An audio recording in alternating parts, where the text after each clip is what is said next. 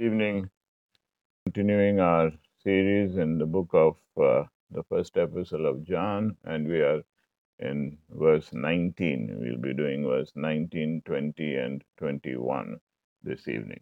Verse 19 is a, a small verse. It says, We love him because he first, in fact, in the original Greek, that him is not there, just we love because he first loved us.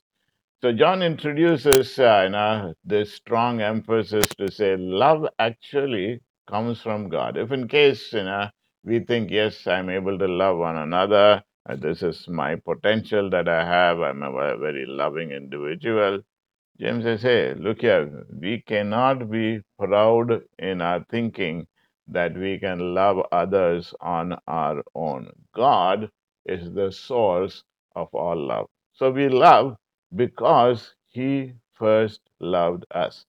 So, a practical application of this in a short verse would be if, in case we find it difficult to love others, you know, especially someone who has wronged us, then when we continue to meditate on the love that God has for us, which He showed for us on the cross, we begin to understand hey, we didn't deserve it in any way, but so, who should we be? Why should we withhold any love to any individual at all? So, clean, pure channels for God's love. God is not saying, look here, you exert some pressure and you know do you know, some loving. He says, no, I want you to be only a channel of my love because He is love. We love because He first loved us. And when you're thinking about this word love, remember it is not an emotional term. Oftentimes in the today's world, when you think about love, we think about some emotions. But love in the scriptures is a, a term from the will. We choose to love. The agape love is a love that decides to put into operation.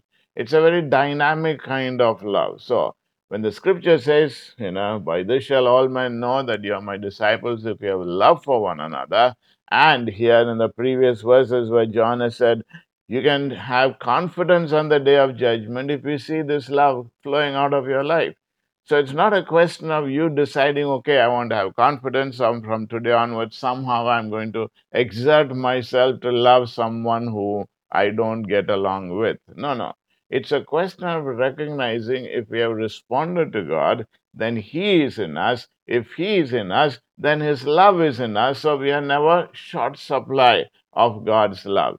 All that we need to do is say, Lord, here's a person with whom I find it difficult to love. But I'm asking you because you have given me your love inside of me. Help me to love this individual as well.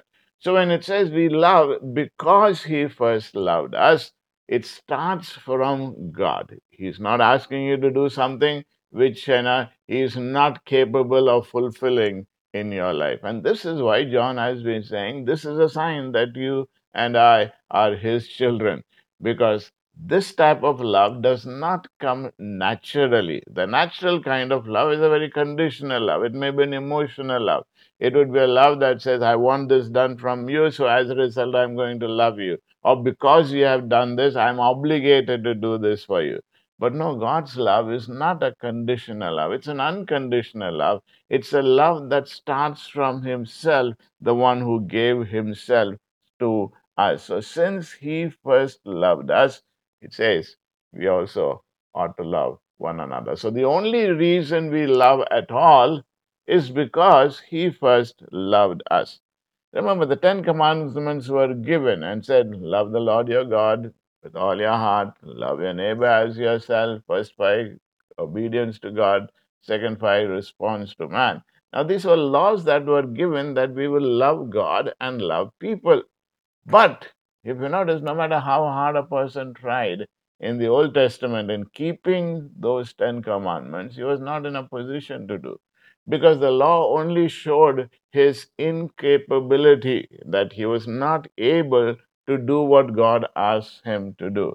But it's only when Jesus came into this world died on the cross for us, that it is now made possible to love one another, to fulfill the law, because he says, I put my love into your heart. That is why we are able to love because he first loved us and we have responded to that love. And this, in a Warren Wiersbe mentions about a large quantity of radioactive material was stolen from a hospital. And when the hospital administrator noticed and that the radioactive material cannot be successfully hidden. As long as he has it in his possession, it is affecting him disastrously. A person who claims he knows God and is in union with him must be personally affected by this relationship.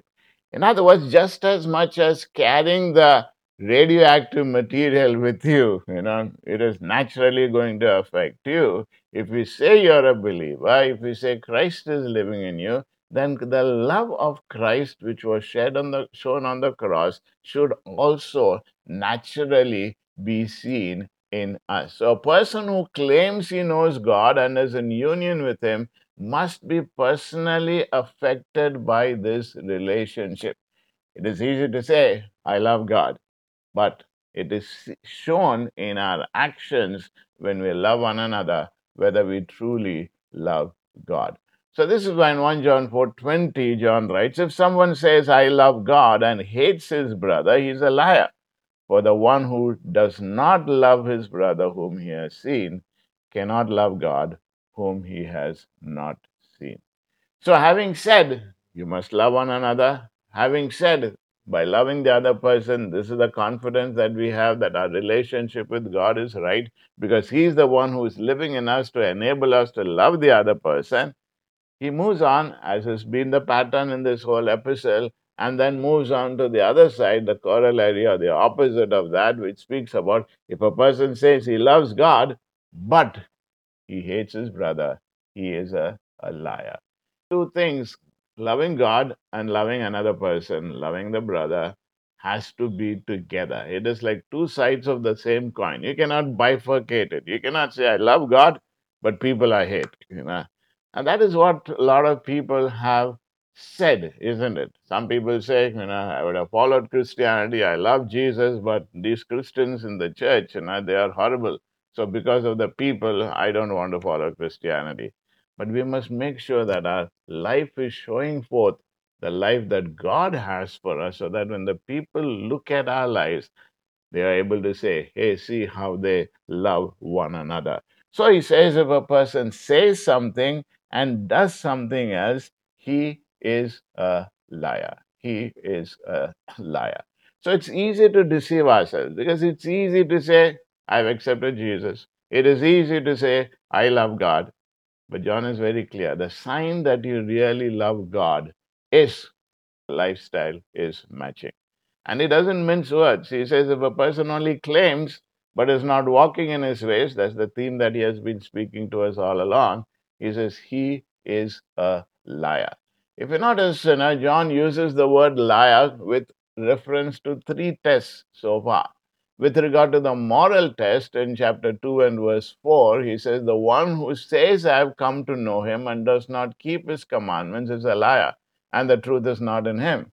With respect to the doctrinal test, he said in 1 John 2:22, Who is the liar? But the one who denies that Jesus is the Christ. And here, now he expresses the social test by saying, if we say we love God, then this has to be true of loving the other person. If we don't, then definitely you are a liar. So, John's argument is that we cannot separate the two great commandments love God, love your neighbor.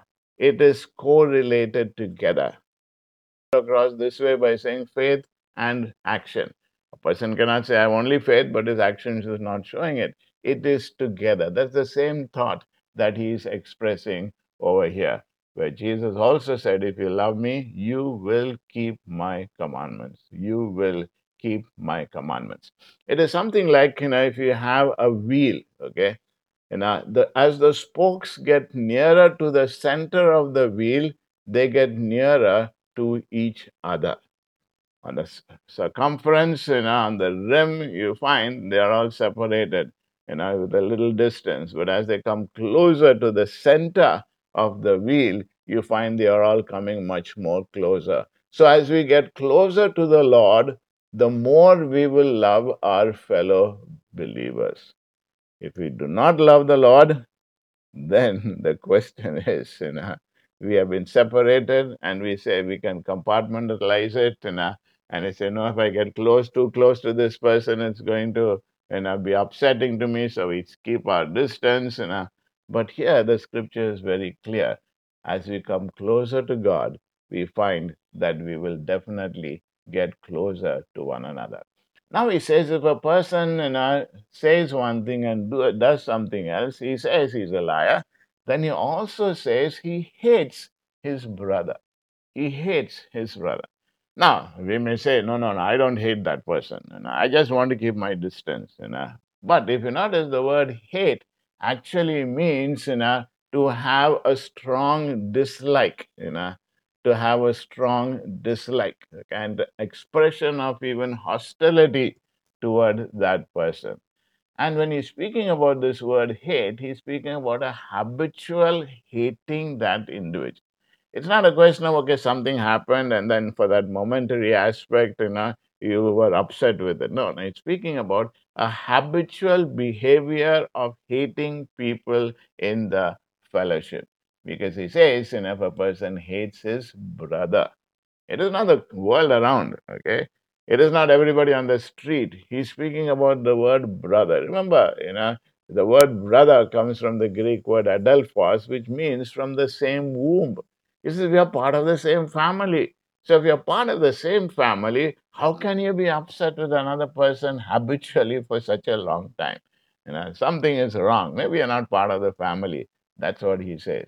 So he says if a person hates his brother whom he has seen, you know, and he's saying, you know, I love God whom you have not seen.